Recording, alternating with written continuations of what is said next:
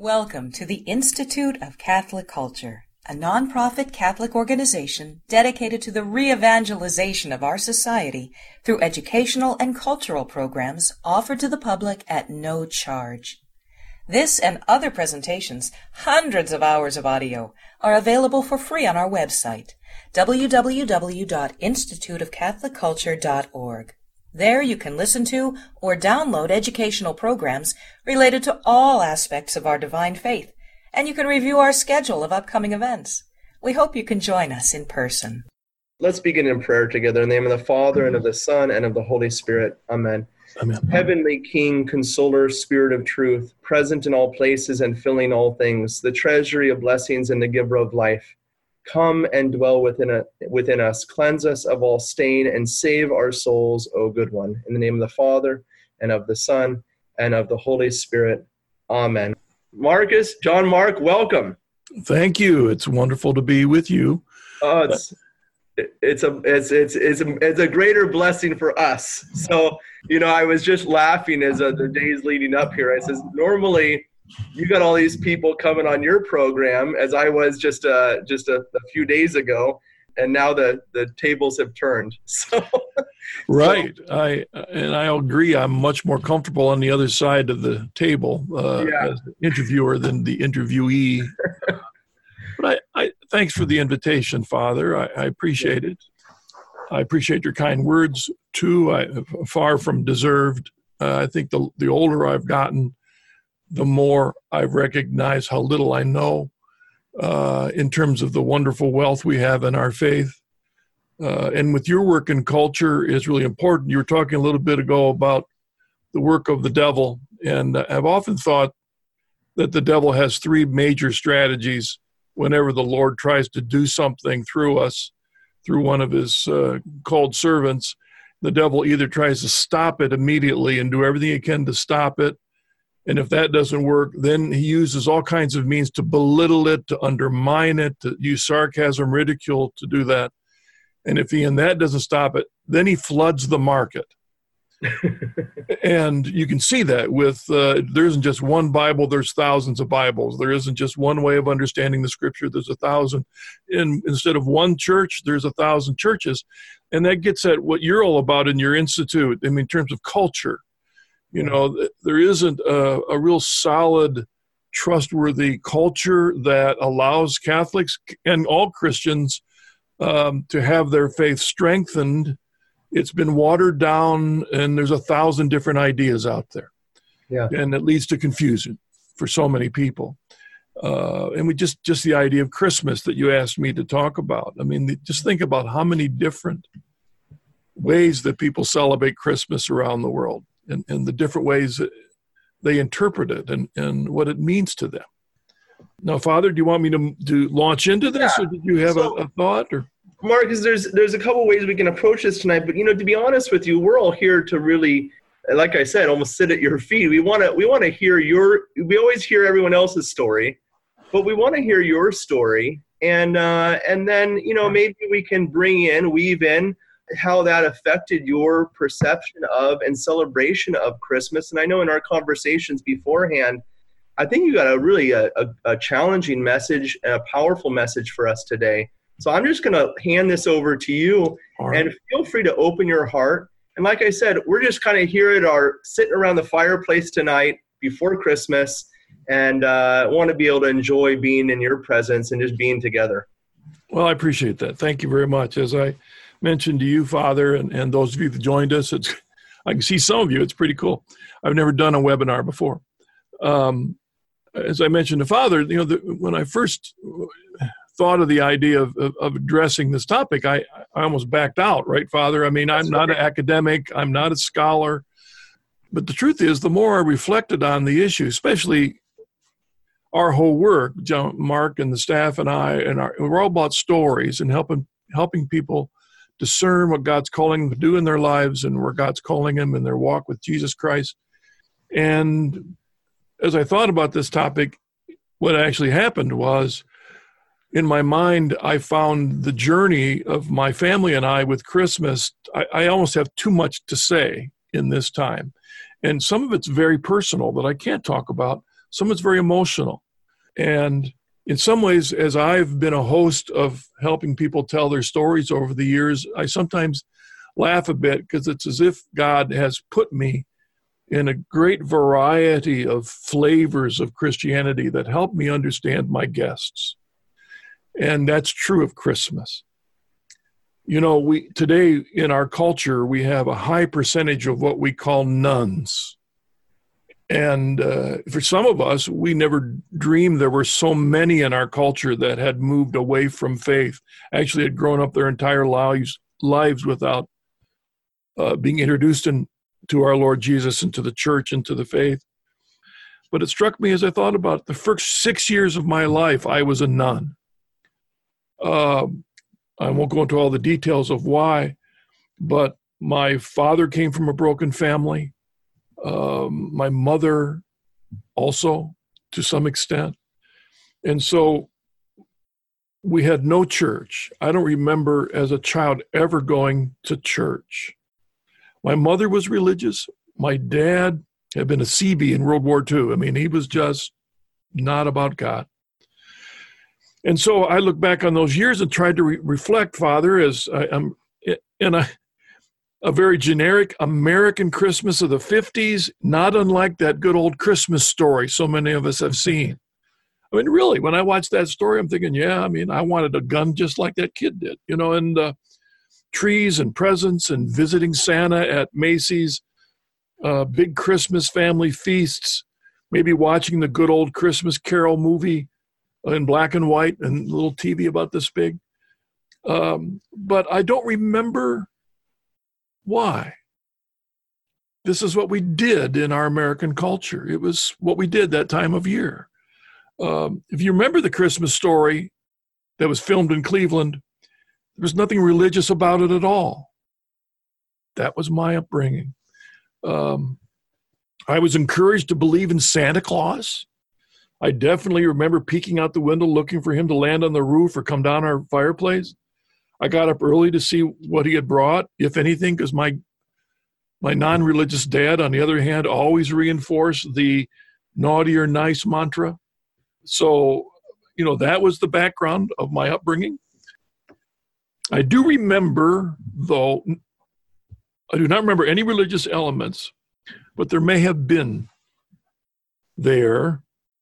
We had no prayer in our family, um, no scripture reading, I remember one son, one Christmas, my dad, before dinner, said, God bless us, everyone, and moved on, you know, quoting Tiny Tim. That was the extent of anything. But somehow I do remember having a Jesus nightlight in my bedroom. I have no idea where that came from. My mother, probably. I just remember the face of Jesus lit up above my bed when I was growing up. Um, I don't know if I gave you this photo, uh, Andy, but I do have a photo I happened to find looking through a pile of stuff. And it was uh, one of the earliest Christmases, and I'm in front of a tree. But this was the Christmas just before we started going to the Lutheran church. And I looked through that scene to see if there's anything religious. And there it was at the top of the tree um, there to the left in there was an angel. I mean, there was the one religious thing as a child was this angel at the top of the tree. I mean, that's Christianity for so many. That's Christmas for so many in our culture. Now, think about it. We do these things. We have a tree, we give presents, we have a feast, we think about a Santa Claus. But did we know any of the reasons why we did any of this stuff, other than that's what we do. And so when I was seven, we had started going to Lutheran church, and that's when I was baptized. And I don't remember being changed. I still snuck out at Sunday school to get licorice at, at the local gas station rather than sit through church on Sunday morning. My parents didn't know it because they were in the front row and I was sneaking out the back. But I joined the Lutheran church. And what I remember is that in Lutheranism, the experience of, Catholic, of Christmas is almost identical to the Catholic experience. We received the monthly Lord's Supper kneeling at the altar rail.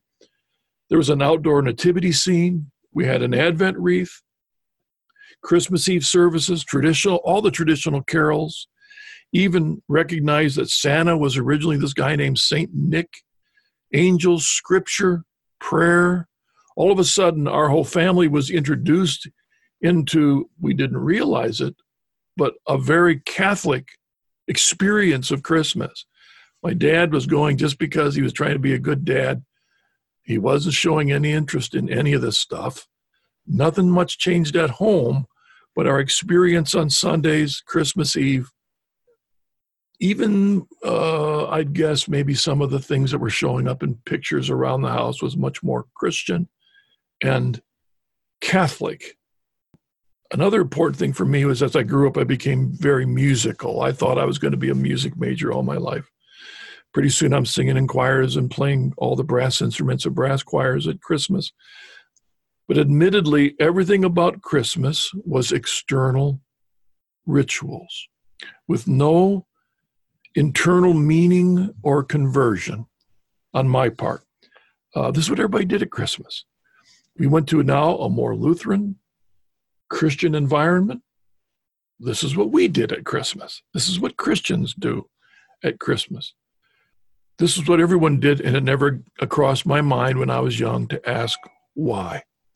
Um, when I went to college in the 70s, any of you remember the 70s? um, I abandoned the faith completely. I quit going to church as soon as I left home. I went to an engineering school. I got caught up in scientific materialism. Um, I thought I could explain everything with chemistry and biology and physics uh, even debated some Christians on campus. Um, I especially belittled our mindless celebration of Christian rituals. Since I didn't know what they meant, I therefore assumed they were meaningless. And so I belittled them. And none of my fraternity brothers could explain very well what they meant either. So we just had a few beers and made fun of everything. Um, I know none of you did this, but I'd come home at Christmas and Easter and put on a good show for my parents, so they didn't know that I had abandoned everything when I went away to college. When I even when I came home at Christmas Eve, I would get the guitar out and I'd sing at Christmas Eve and look like I was this great Christian. Uh, did the gift exchanges, etc. But in the same way that I had set aside any belief in Santa, I mean that's stupid. I thought I set aside everything else. And uh, to a certain extent, I didn't miss much, much of it. It was what we did, but it didn't mean anything to me. And then at age 21, the summer between my junior and senior year in college, I had a life changing born again experience at a charismatic congregational church, primarily through reading scripture and the witness of a friend and a great preacher, but it changed my life to this day. And in some ways by grace i've never looked back. It was the biggest change of my life. All of a sudden by grace everything was different. It was if i had a camera lens and the and a, a shade was pulled away and now i had the grace to see that there was a creator a creator who loved us who gave us his son and my heart was changed full acceptance and surrender to christ a, a serious devout reader of scripture. I don't think I've missed a day since then of not reading and praying through scripture. Um, acceptance of Jesus as Lord, but doing his will from then on became my primary goal in life. And three things happened then in relationship to Christmas. Because I will say that was that happened in July of uh, 73 and the Christmas was the most glorious Christmas in some ways I've ever experienced. Small little rural congregational church, only could seat about 150 people, standing room only, people crowding out through out into the hallways, hundreds of candles. It was glorious. All of us seeing the Hallelujah chorus. I mean, I remember the love for Jesus Christ, and I felt at that first Christmas, I, I'm home. This is Jesus, my new life. And it was life changing. Three things in relationship to Christmas. And again, I wonder if any of you had this experience. The first was that recognition of what the true story of Christmas was the scriptural nativity, the understanding of for God so loved the world that he gave his only begotten Son, that whosoever would believe in him would not perish but have everlasting life. The meaning of that in Christmas, God's great love for us and his Son, the shepherds, the angels, the three kings, all of that I took very seriously. And uh, that became for me the essential aspect of Christmas and sharing that with other people. Secondly, though, what arose was a a gradual growing of rejection of the materialistic side of Christmas. You know, the the shield, the, all the stuff, the spending of money, the giving of things in a phony way, as if giving my son something proved my love to him. Uh, I became very cynical about all that materialism. Part of it was because uh, of recognizing the teachings of our Lord about the rich young ruler go and sell and give it away and follow me. And all those calls to set aside uh, don't take your hand away from the plow. Look to Him, trust in Him, seek ye first the kingdom. All those made Christmas. This is what's important. Not all that stuff, not that mistletoe, not not the tree, not the the wrappings, and uh, you know went through this radical challenging the materialism of Christmas that had been really what all my childhood was about. But the third thing that was maybe the biggest was a complete rejection of anything liturgical, all the rites and rituals. I blamed them for my not finding Jesus earlier. I went back to the Lutheran church and I remember at first I was kind of weeping because I knew the Lutheran Mass word for word create me a clean heart, O God, and renew a right spirit within me. I can still sing the, the tunes from my childhood. And on the one hand, it meant something for the first time to me. But as I was sitting in church, I looked down the aisle and there were two kids spitting, uh, shooting spitballs at each other while they were reciting the ritual. And it, it told me they're, dead ritual. God doesn't want to hear the same thing every Sunday. And so I uh, I saw rites and rituals as an external barrier to any authentic internal conversion. I blamed my Lutheran high, uh, high church upbringing on why I had never been encouraged to accept Jesus as my Savior. My focus was on the full acceptance of the biblical nativity story as the one important thing and look cynically at all traditional incrustations. This became my mantra, understanding Christmas, and this became my understanding for many years, all through seminary and into my pastoral ministry, which, as you can understand, I was originally ordained a congregationalist, which meant I rejected all organizations, traditions, rituals, rites. It was all very individually. Um, during this time, especially in the mid 70s, I was a young engineer. Before I went to seminary, I was a local youth leader for a group called Young Life and a Christian singer and songwriter. And I even wrote a song about Christmas that it might be good to hear right now, not because it's such a great song, but because it expresses, uh, but this song expresses where my heart was at that time in my understanding of Christmas.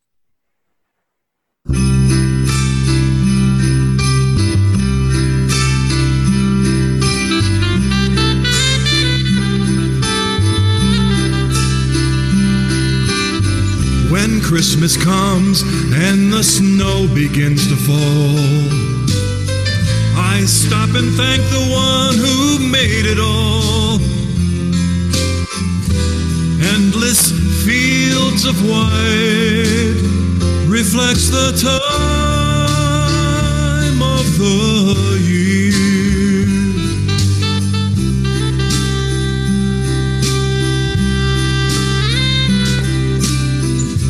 tinsel trees and mistletoe.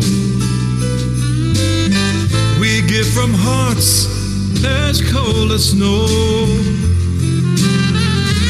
All our thoughts on what we bought forgetting who put us here. But maybe this time, through the rushing, forgotten greetings thought of. Maybe this Christmas we can give from hearts full of God's love.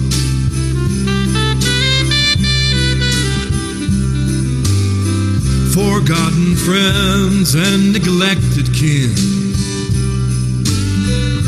Receiving cards with poems in. Greetings sent with money spent to tell them we still care. And now we sit around the tree, exchanging gifts. Yes, that's from me. We say how nice, but in our eyes, the meaning's just not there. But maybe this time, through the rushing and forgotten greetings thought of, maybe this Christmas we can give from hearts full of God's love.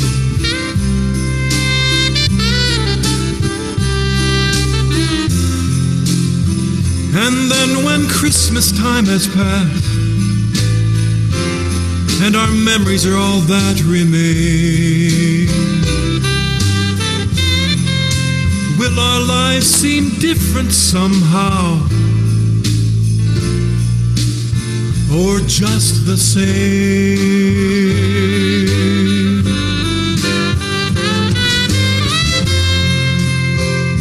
But maybe this time, through the rushing and forgotten greetings thought of, maybe this Christmas we can give from hearts full of God's love.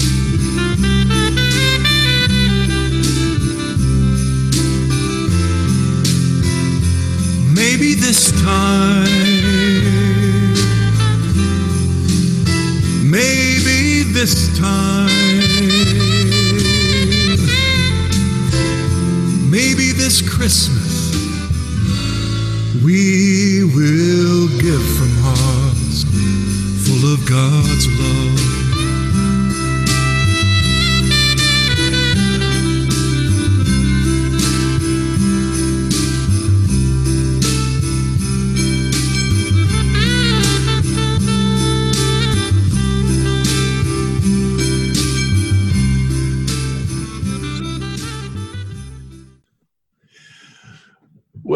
Well, there. Um, uh, thank you. Uh, Now, Marcus, you wrote that you were 22 years old. yeah, yeah, Wow. Yeah. And was that you singing? Yeah, That was that was me singing. Oh my Uh, gosh, fantastic. Yeah, well, there's a long story behind that, but maybe the thing to say is that when I first wrote that, I'm not sure my parents knew how to take that.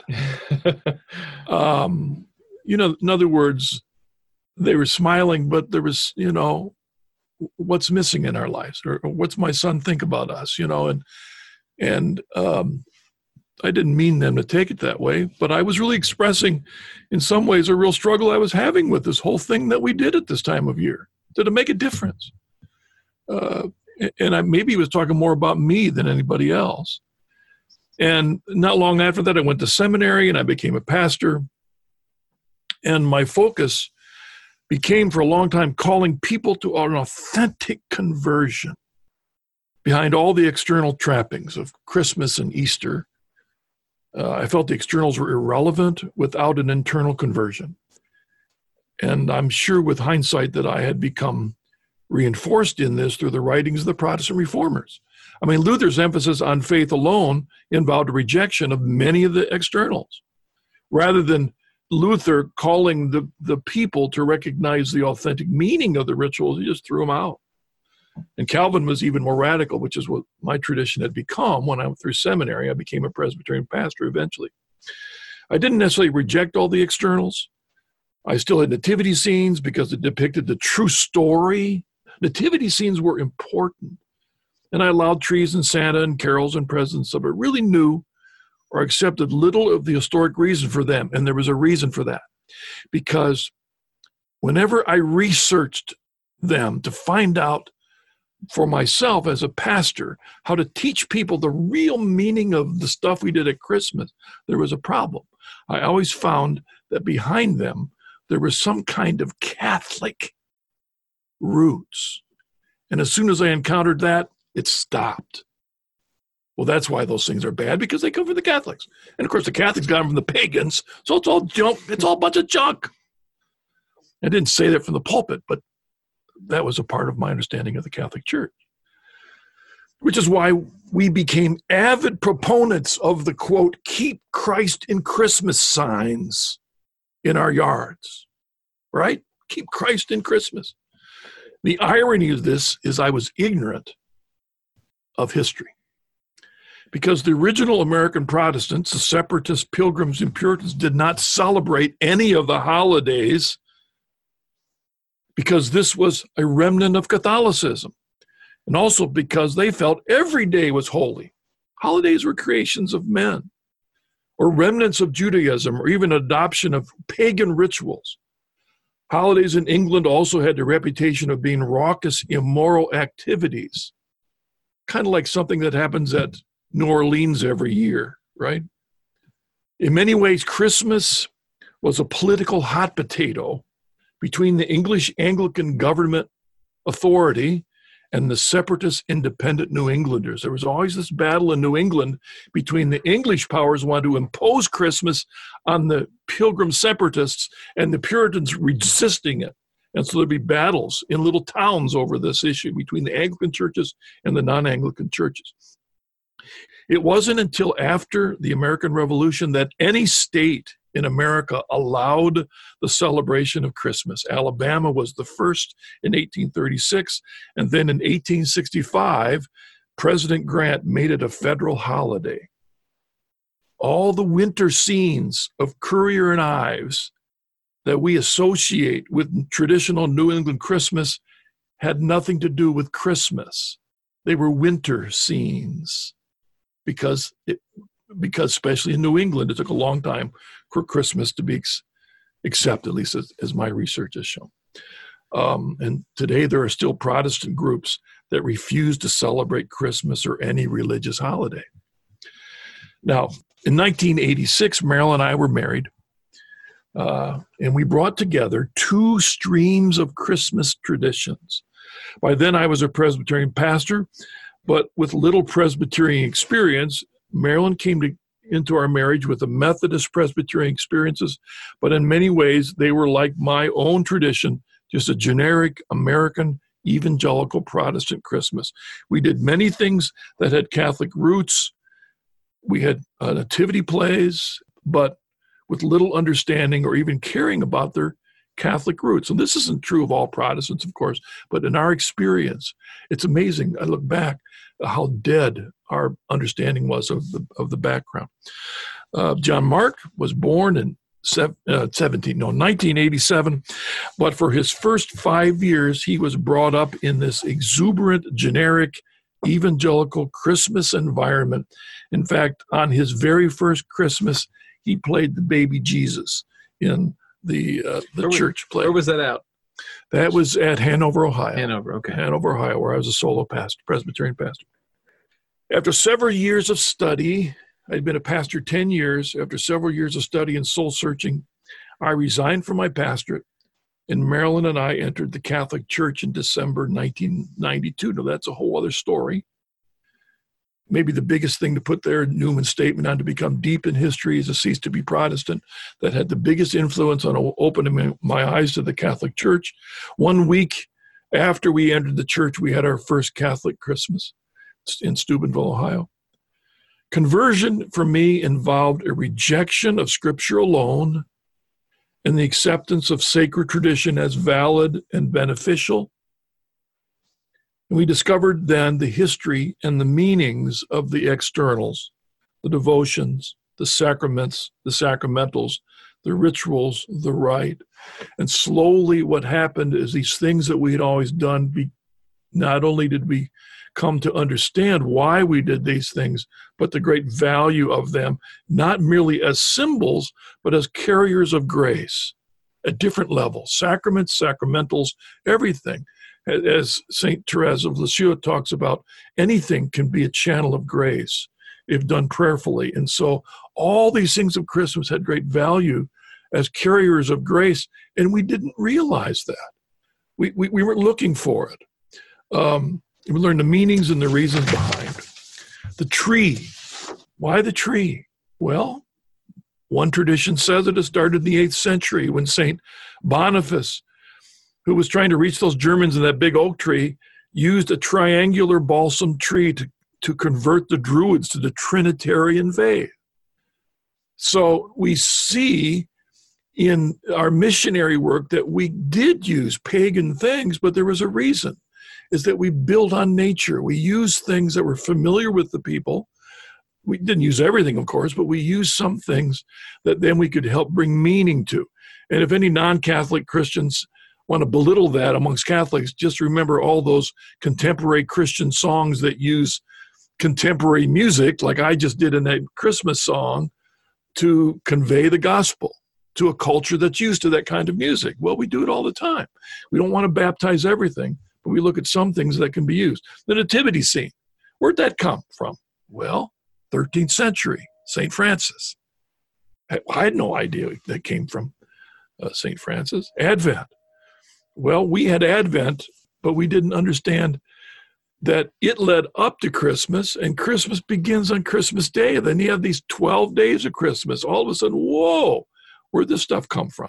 Uh, even that song started to make meanings to us, and we learned the background.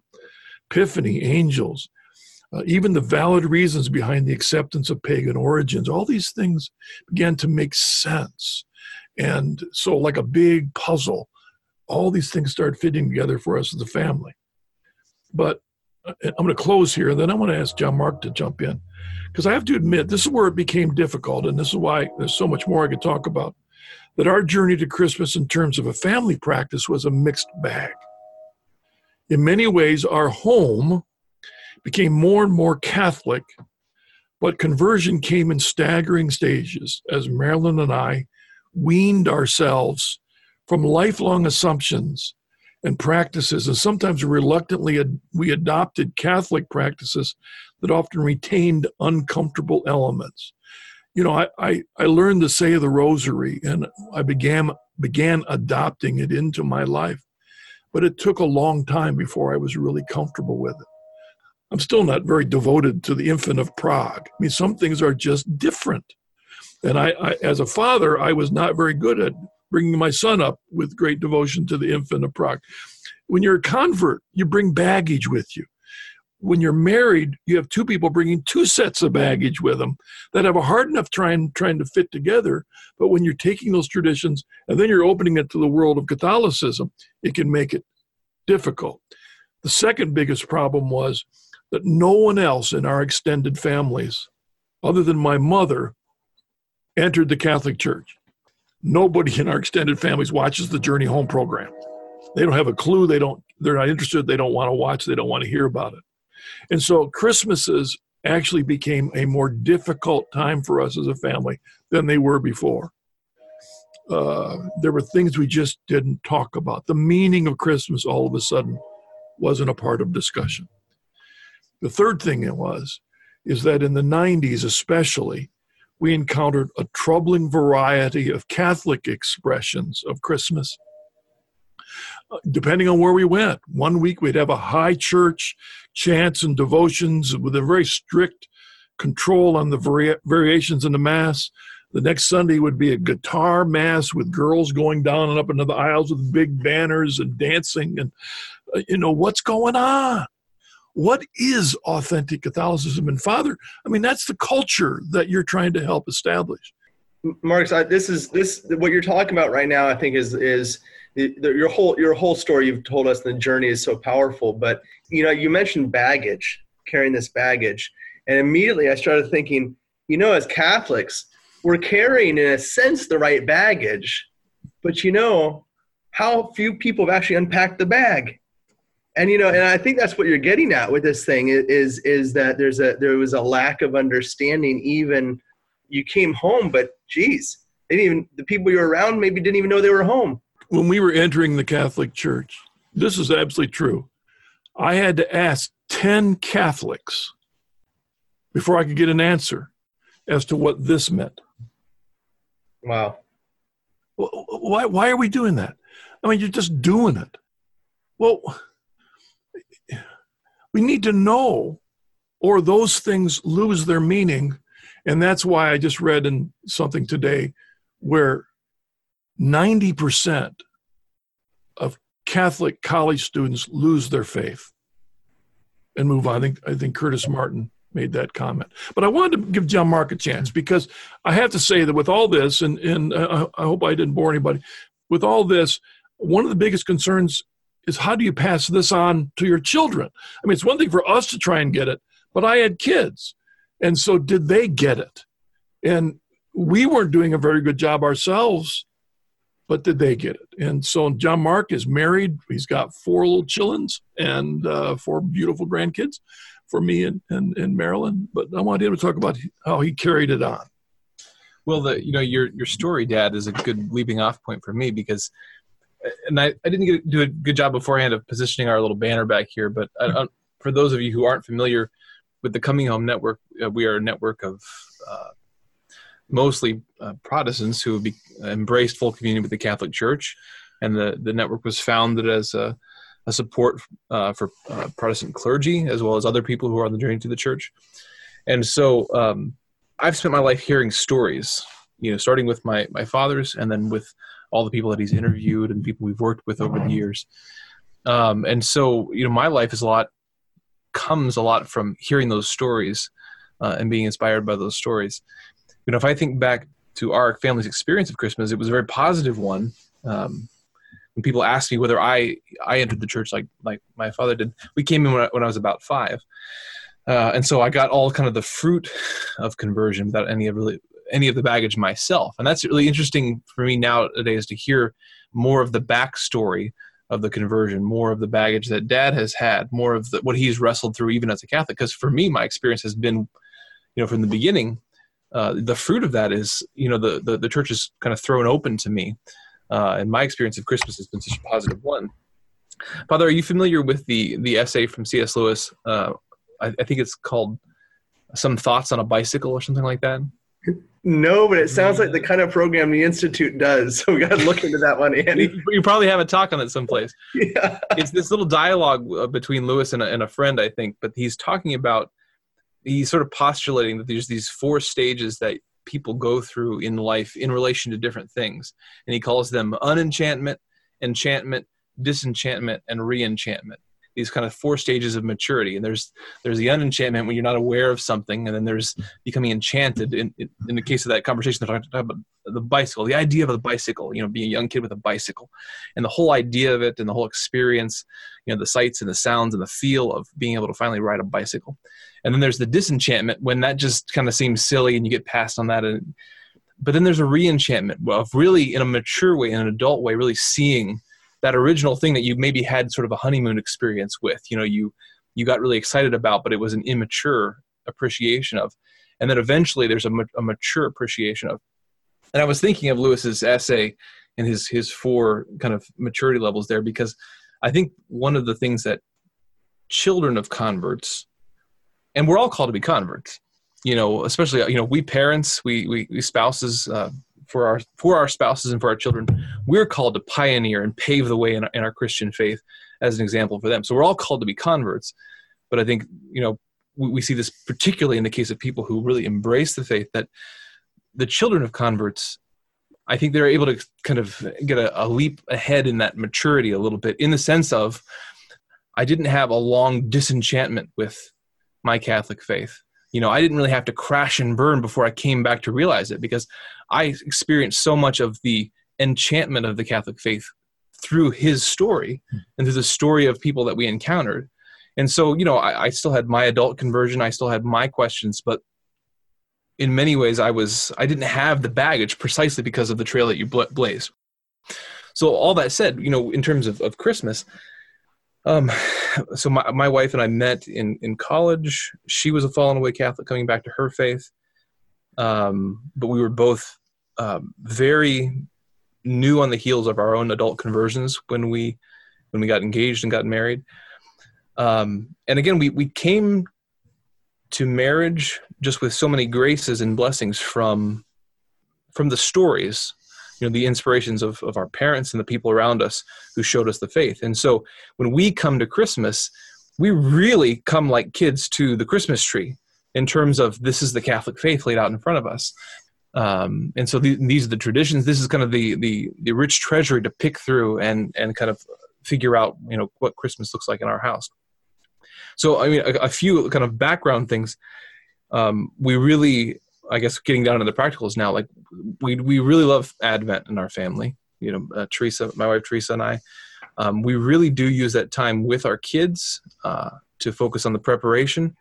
Um, and one thing, you know, one kind of ambient thing I remember from Christmas in our family as a kid, for, for whatever reason, however it happened, you know, the, like the, the images and sights and sounds that I associate with Christmas is a lot of kind of the darkness of Advent.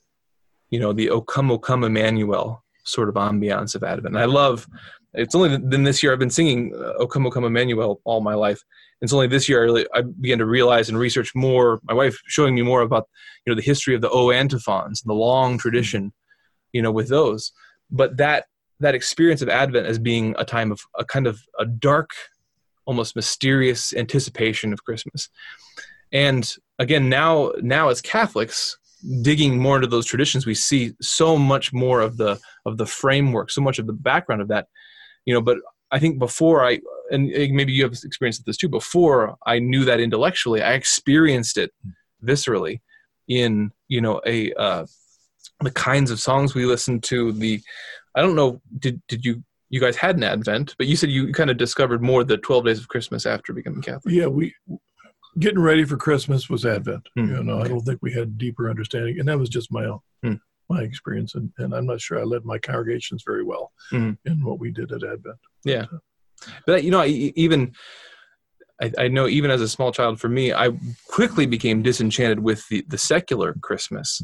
You know, the secular Santa yeah. Claus, the you know the the, the the material stuff of it, and I was, but I was thoroughly enchanted right from the start with, you know, the the dark mystique of Advent you know of the of the journey in the cold to bethlehem you know of the shepherds a cold on the hill of this of this quiet anticipation in the dark.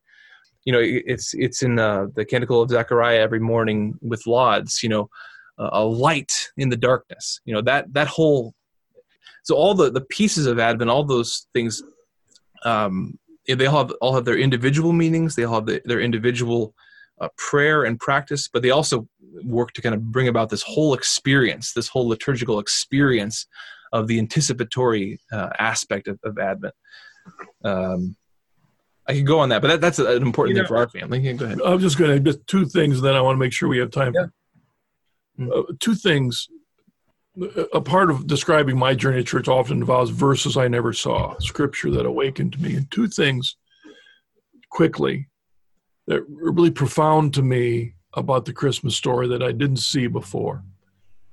The one is a very positive, the other is a mystery. The very positive is Our Lady's fiat. God choosing Mary to be the vessel. Think about all of salvation history, the history of uh, the power of grace coming to the world, and yet in that he gives her the freedom to choose. The mystery of that is to me still powerful to think about that. Um, the, the mystery of, yes, God's going to get it done, but yet allowing Mary to have the total freedom. Yeah. Uh, yet he prepared her. The second thing is whatever happened to the faith of the shepherds. These shepherds were brought in to experience this wonderful event angels, the child, and then they went back praising God. Hmm. What happened to it? And the reason I say that is what happens with our faith after Christmas? Mm-hmm. Kind of like I said, so does it make a difference? Mm-hmm. Or do we just put it away in a box at Christmas until next year? And uh, you know, this uh, the um, both of you, your insights are, are, are wonderful and I think very helpful for us. You know, most of the people here tonight, I think most of the people are, um, you know, are uh, were raised Catholic, and uh, so hearing your story um, is is very helpful to us. And something, John Mark, you said about the atmosphere of Advent is something that, for me, in my mind, I started thinking, you know, this is in many ways we're talking about Catholic culture um, that we're talking about, the vehicle by which this invitation to a relationship with Christ takes place. There's, we live in an atmosphere. You know, we live in an atmosphere where we're breathing air or whatever. It's you know, Sacramento recently is it's all smoke. you know, like that. We live in an atmosphere, and sadly today, I think for for many Catholics, uh, that atmosphere has been taken away. We may still have this the, the present inside the package, if you will, but the package is all gone and the package is meant is is there for a reason. It's not the center. It's not what we want inside. And yet it's it's a way in which we're prepared for what's inside. And i just you know i had written down atmosphere. You you mentioned you used the word ambiance. Hmm. and i like your word better because the ambiance of advent. And i and i think this is something we need to regain in our catholic homes in our catholic way of life during advent but also after Christmas, is that ambiance in, in of the liturgical cycle, the ambiance of, of, of life in which we're living. That it's there's there's something deeper that we want to sink our teeth into and live out, and we're all hungry for that because we're made for it. We're made for that atmosphere, right? We're made mm-hmm. to live in this thing, but in some ways, I think it's been either taken from us or we just lost it you know and i don't know um, for either of you coming into the church the way you have, some insights in how we might ensure that the ambiance is there during those liturgical seasons. The atmosphere is there that's going to lead us to that relationship with Christ. Um, what are some some takeaways that we might be able to say? Look, here are some things we can do to ensure that our homes reflect the season in which we're living. I'm sure there's lots of things. I I think humility is one of the most important virtues. Um, and just ask my son. I'm I'm definitely the most humble person that ever walked the face of the earth. um, you know, humility. When I think about establishing an ambiance in the home or in the family, or part of the quality is humility for the leadership to have you know when i think about a pope or bishops or cardinals and priests they're important but they have a difficult struggle, and that is it's our Lord that said, No one comes to the Father but by me. And so those who in leadership have to remember that it's Him, not us. Him, not us, as parents pointing to Jesus, the humility that John the Baptist, he must increase, I must decrease. The humility of that is a lifelong journey. And I think by allowing that environment in the house, humility allows ability to say, I'm sorry. Humility allows uh, someone to say, you know, help me learn.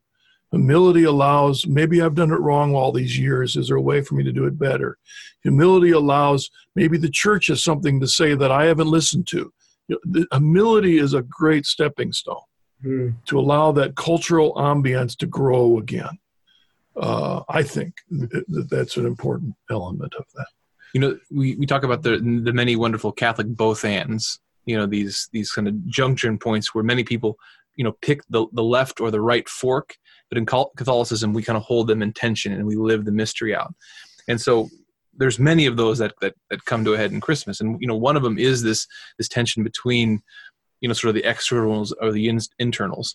You know, and when Catholicism has us hold those intention and live out both you know neither you know throwing away one or the other. Sometimes it takes those and, and puts them in a proper order that lets them flower you know and so in relation to, to this you know if we do start at the right place if we start with the internal if we start with conversion to christ first you know then we really are able then to to return uh, to the externals and embrace them for what they are. And that it, christmas really faces us with a, one of the mysteries of god which is we have his his transcendence you know another both and his transcendence but his wonderful immanence his his choice to be so particular you know to pick om- almost seemingly insignificant things to be his channels for grace and the christmas story is just you know chock full of these little odd details that God chose to use. You know, a stable and animals and shepherds and a hill and a star.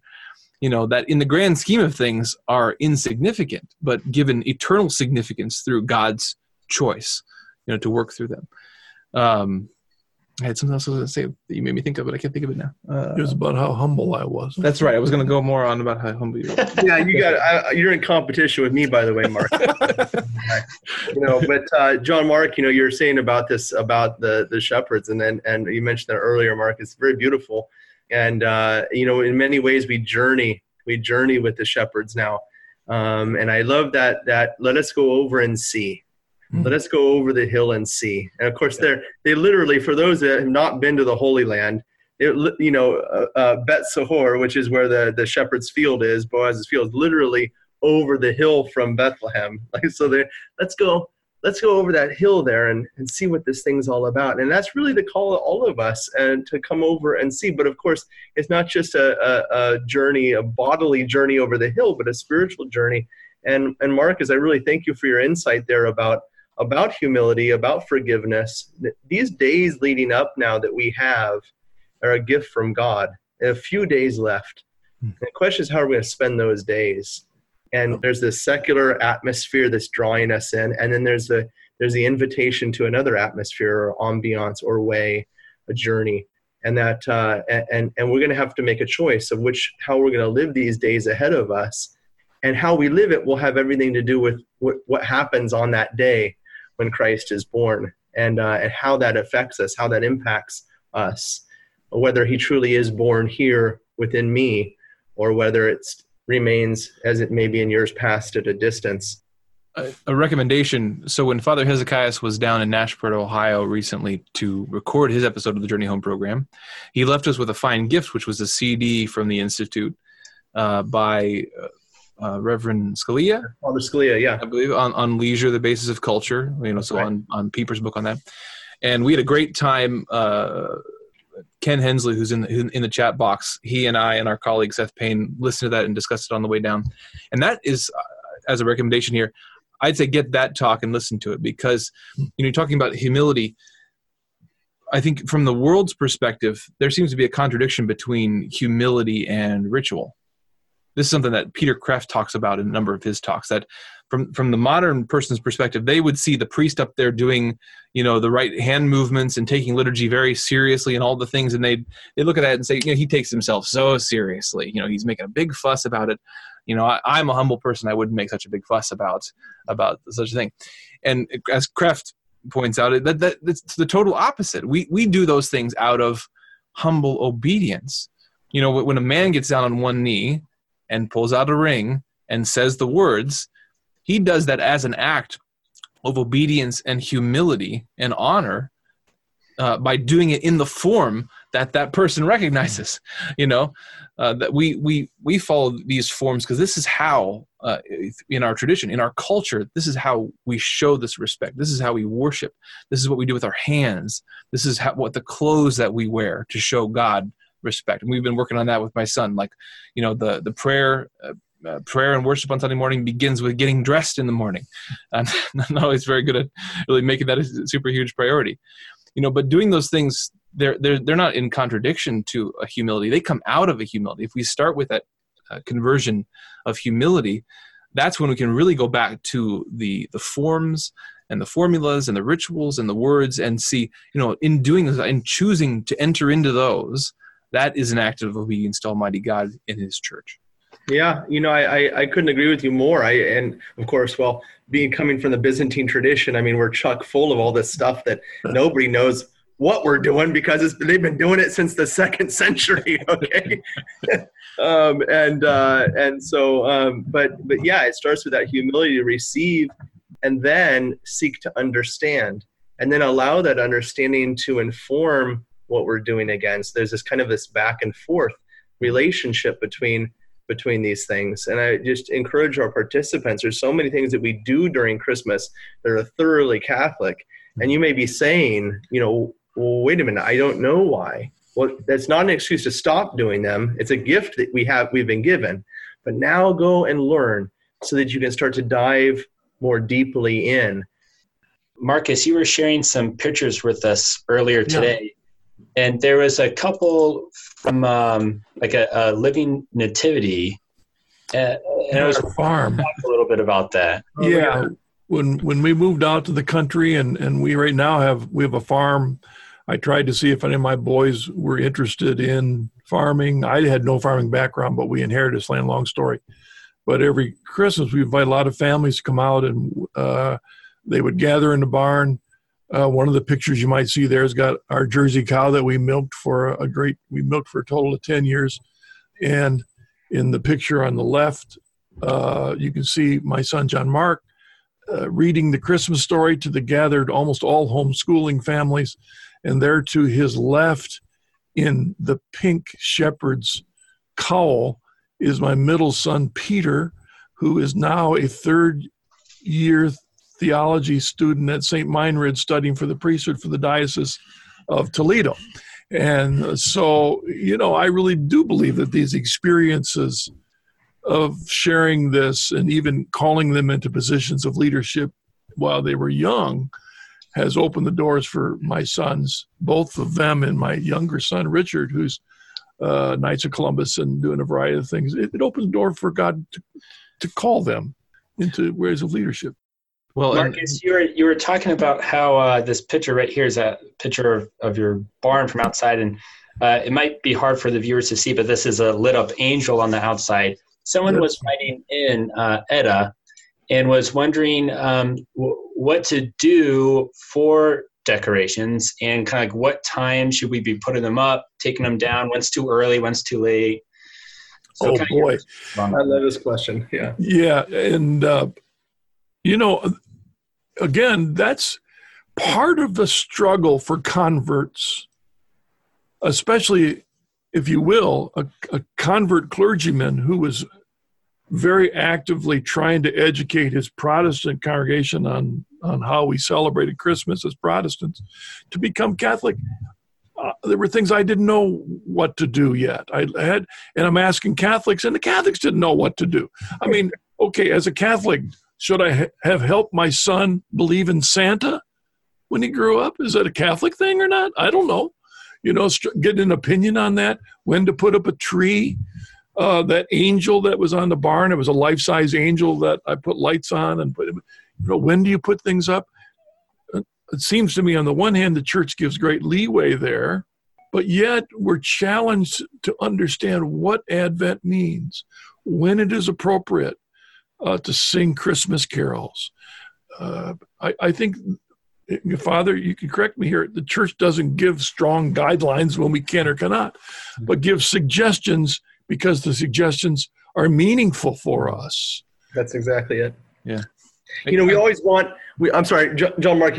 I want you to say something. But we always want the church to come in. Where's the law? Give us the law. What I have to do and I have to do and there's so much more to, to, to Christianity, to Catholicism than that. I, I, I'm constantly harping on this, but a relationship. The church shows us a way, and it's an invitation to that way. Go, go ahead. I was going to say maybe part of it is don't just do it because you've always done it. Do it for a reason. Learn the reason we have a tree. And when you learn the reason, then as a family, you decide, well, what what's the appropriate time to put up a tree now that we understand what it's here for what is it symbolizing? And uh, you know as opposed to just doing it because everybody does it. Mm-hmm. I, I, a real practical suggestion. This is one that my wife and i have talked about a lot. You know it's all of modern life is a little bewildering in its and how overwhelming it is you know how much it throws at us. One of the great gifts that the church gives us is the liturgical year you know, in the normal liturgical schedule and structure. You know, the, the, liturgy of the whole year, the liturgy of the month, the liturgy of the week in terms of daily masses and a Sunday, really celebrating a Sunday, and then even within the day, you know, um, whether or not you're praying specifically the liturgy of the hours, which is a great practice, still you know the morning and the noon and a night prayer. You know, start with the the church's liturgical structure and begin to learn that. You know, celebrate the feasts and the fasts. Let those put a little bit of general order in your life first, and then on that scaffolding, within within those guidelines, then you know practice your your your your liberty in the spirit a little bit to to really build traditions with your family. Robert Clancy, he asks here in the question box, John Mark, you spoke affectionately about virtue during your ICC webinar conference session last week. Uh, what do you recommend to learn more about the virtues and how to practice and live them? Uh, Robert's awesome because he, he gave me an excuse to talk about virtues, but I think, but I, am I'm, I'm pointing out that question because I think it it it, uh, it gets into this as well. When you you start with you kind of start with revelation, you or you start with you know what the church gives you in terms of a structure, but then particularly the practice of the moral virtues helps helps you, us to then use our liberty within that structure to really uh, begin to dive deeper. So, uh, in terms of Robert's specific question, I would highly recommend Josef Pieper's little paperback book on the cardinal virtues. It's, I think it's an easy read. That doesn't always translate to other people, just because of the kinds of things I like to read. But it seemed like a pretty easy read. But rediscover the the cardinal virtues, and so with with prudence is we have prudence, justice, fortitude, and temperance. And as you learn about uh, about the, those cardinal virtues and the and the four of them working together, it starts with prudence, which is our practicing of, of being intentional, doing things for a purpose, not just doing things because we're reacting or because we've always done them, but doing things purposefully and making that a habit that we practice more and more. And then growing out of prudence then we the, the next virtue is is justice we we do to others what is owed them so starting with god and then with our family and our community you know so prudence this living intentionally moves into recognizing our real relationships to the people around us and even to our creator and then uh, going from that too the the interplay between um, courage on the one hand or fortitude and temperance we recognize when i when i want to do something when i'm doing something do I have an, a very strong desire for this thing? Then is that something I need to temper? Or if I have an aversion to something, maybe this is something I need to get over the hump and do it. And I take that question because I think studying the cardinal virtues can be a really powerful thing in terms of examining our practices, examining our traditions, examining why we do things, and purifying those so that we maybe take on things that we've always avoided before because they weren't our cup of tea, you know, or that you know we didn't pick up practices or challenges or fasts or feasts because we didn't have the courage the fortitude to do those or maybe there are certain aspects of things that we need to we need to pull back because our our desire is what's driving us the, the point of the cardinal virtues is they they help us to understand ourselves better and to clarify our own motives so that we really can kind of rediscover those pieces in our lives uh, for the right reasons and and to live them intentionally Thank you. Thank you, John. I taught him really well. I'm but, sure. But um, it took he and Teresa about three years to figure out that just because I had taught him as a kid that the shepherds wash their socks by night, that they didn't have to do that. This is sacred and ancient tradition. Once a year, whether they need it or not. So you know, I wanted to come back to this question. There's a, um, as as Marcus, you were saying, like about discovering the the meaning behind what we're doing is so important. Obviously, the use of lights during Christmas. This goes back. This is an Old Testament thing where you know, obviously, uh, God is the source of light, and it becomes biblically an image of Him. And in the New Testament, of course, Christ is the light of the world and so forth. So this this using of lights during Christmas is points just to that. We light up our homes to tell people what's going on. And very interesting, um, this question about when to put up, you know, our, our things and take them down. I, I wholeheartedly endorse everything you guys just said, and especially saying about living the liturgical cycle the liturgical cycle is going to be your key that's going to unlock the door. If you live the liturgical cycle, mm-hmm. then all of a sudden things and meanings are going to open up to you. Right. Okay, and this is a great example of that. You hmm. know, well, most people are busy throwing out their trees the day before, the day after Christmas. You see that, right? You see the hmm. Christmas tree on the sidewalk the day after two days. When you see that, you make the sign of the cross because you got somebody there that just completely missed out on the whole hmm. business. Okay, right. they were like it's like shacking up before marriage or something like that. I'm sorry to be so blunt, but you know they they tried to celebrate all stuff beforehand. When the feast came, they didn't know what to celebrate. So they just threw the stuff out the door. For Christians, the celebration begins on Christmas. This is why I always tell you, you better go to midnight mass. Now, look, you're not going to go to midnight. I don't care how old you are. You go get yourself an Uber or a taxi. You get down there to midnight mass. I don't care how young you are. You got little kids, you bring them. That's where they're going to learn about going all the way for Jesus. You got to be there, okay, to get there from midnight mass. But if you count from Christmas Day to the end of the Christmas season. Now, what is the end of the Christmas season? Technically, the very far end of it. Do you remember? The presentation of the Lord in the temple, February 2nd. 40 days after Christmas. 40 days. Now you go, now Marcus, you could do a better job with this than I can. But look, if you go back to the Old Testament and, and even the New Testament, right? All the 40s, the right. Noah's flood, right? The, the rain 40 days the uh, what Moses is on the mountain, right on Sinai for 40 days, I believe. Okay, yeah. the spies spy out the promised land 40 days. Okay, Jesus. I got my little boy over here, and he's whispering the biblical answers to me um, Jesus fasts, of course, for 40 days. And at the end of all of these 40s is theophany, is, is God showing himself, revealing himself to us. And this is the connection. The historical event of the baby being born and the, the, the, revelation of who this child is in the arms of Simeon the just. My eyes have seen thy salvation. Mm. Now we know the truth of what happened on December 25th. Do you see? So this is why Christmas has always been tied to the baptism of the Lord, Epiphany, the visitation uh, uh of the kings, uh, uh, and, and ultimately the presentation. So I just want to encourage you in general, do what John, John Mark is talking about the atmosphere, the uh, what was the word you used? Uh, the ambiance of Advent as a preparation, and embrace both ends of it too. You brought up the candles, yeah. but again, people focus all on the end, and they don't get the the other side of it that that gives you the contrast. You know, we we can't really be re-enchanted with you know the light coming at Christmas unless we embrace a little bit of the dark of Advent. That's right. We can't we can't embrace the glorious sounds you know of of the midnight mass if we don't embrace a little bit of silence in, in advent. And so again embracing the, the liturgical structure and rhythm of the church. I don't know father in your eastern church whether you do this but in in the latin we we don't have the glorias right. for advent. It's mm-hmm. taken away from us. Mm-hmm. that's right. Taken away what we take for granted. Do we listen to the beauty of the glorias? Mm-hmm. yeah, taken away. Yeah. And the the hymns if you know if they're doing a if they're being intentional with the hymns again you go maybe from kind of normal cheerful hymns to oh come oh come emmanuel yep. you know these dark mysterious hymns.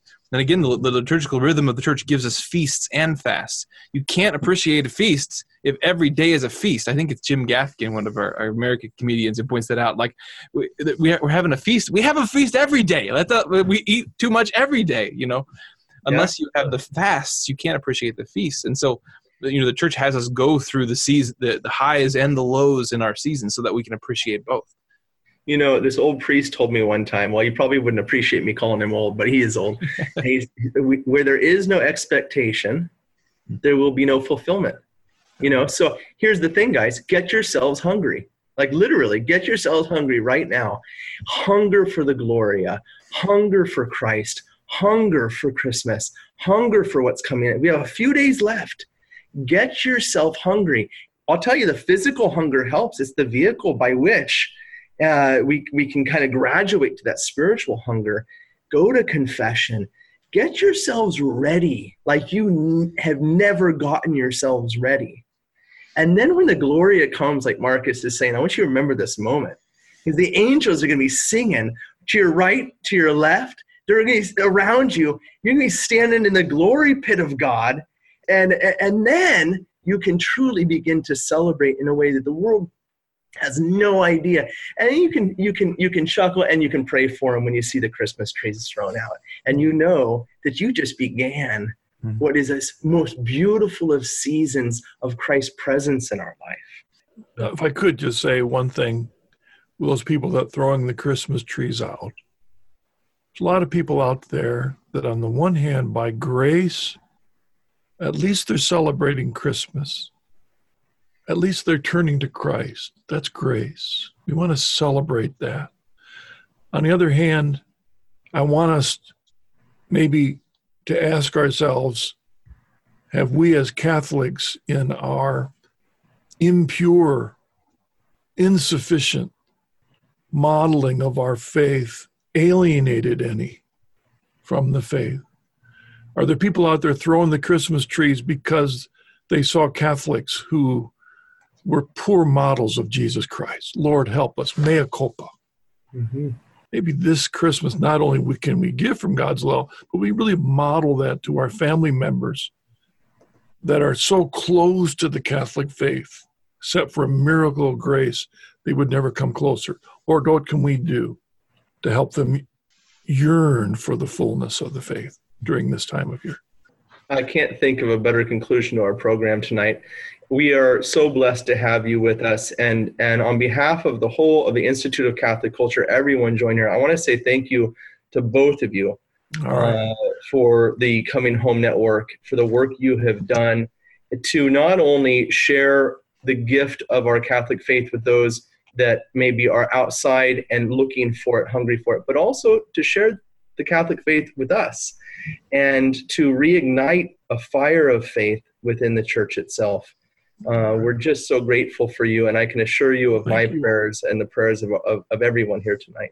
Thank you, Father. Thank you all for for joining us tonight, and Merry Christmas. You know, have first great Advent, celebrate beautiful, uh, joyous Advent, a meaningful Advent, but then Merry Christmas. Amen. All right. Thank you, Father. Okay. Thank you all may God bless all of you guys. And uh, since we won't be seeing each other again, this is kind of the culmination of our time together. A Merry Christmas to you all. Why don't we conclude in prayer? In the name of the Father, and of the Son, and of the Holy Spirit. Amen. Lord Jesus Christ, you who promised that when two or three are gathered in your name, you would be here among us. We ask you to send down your Holy Spirit and grant what we ask so long as it is according to your will and good for our salvation for you are blessed both now and ever, and unto ages of ages. Amen. In the name of the Father, and of the Son, and of the Holy Spirit. Amen. May God bless you all. We hope you enjoyed this presentation from the Institute of Catholic Culture. If you'd like to learn more about the mission of the Institute and how you may become a part of this important work, please visit our website at www.instituteofcatholicculture.org or call us at 540 635 7155. And may the glory of Christ Church be ever more manifest upon the earth. St. John the Evangelist, pray for us.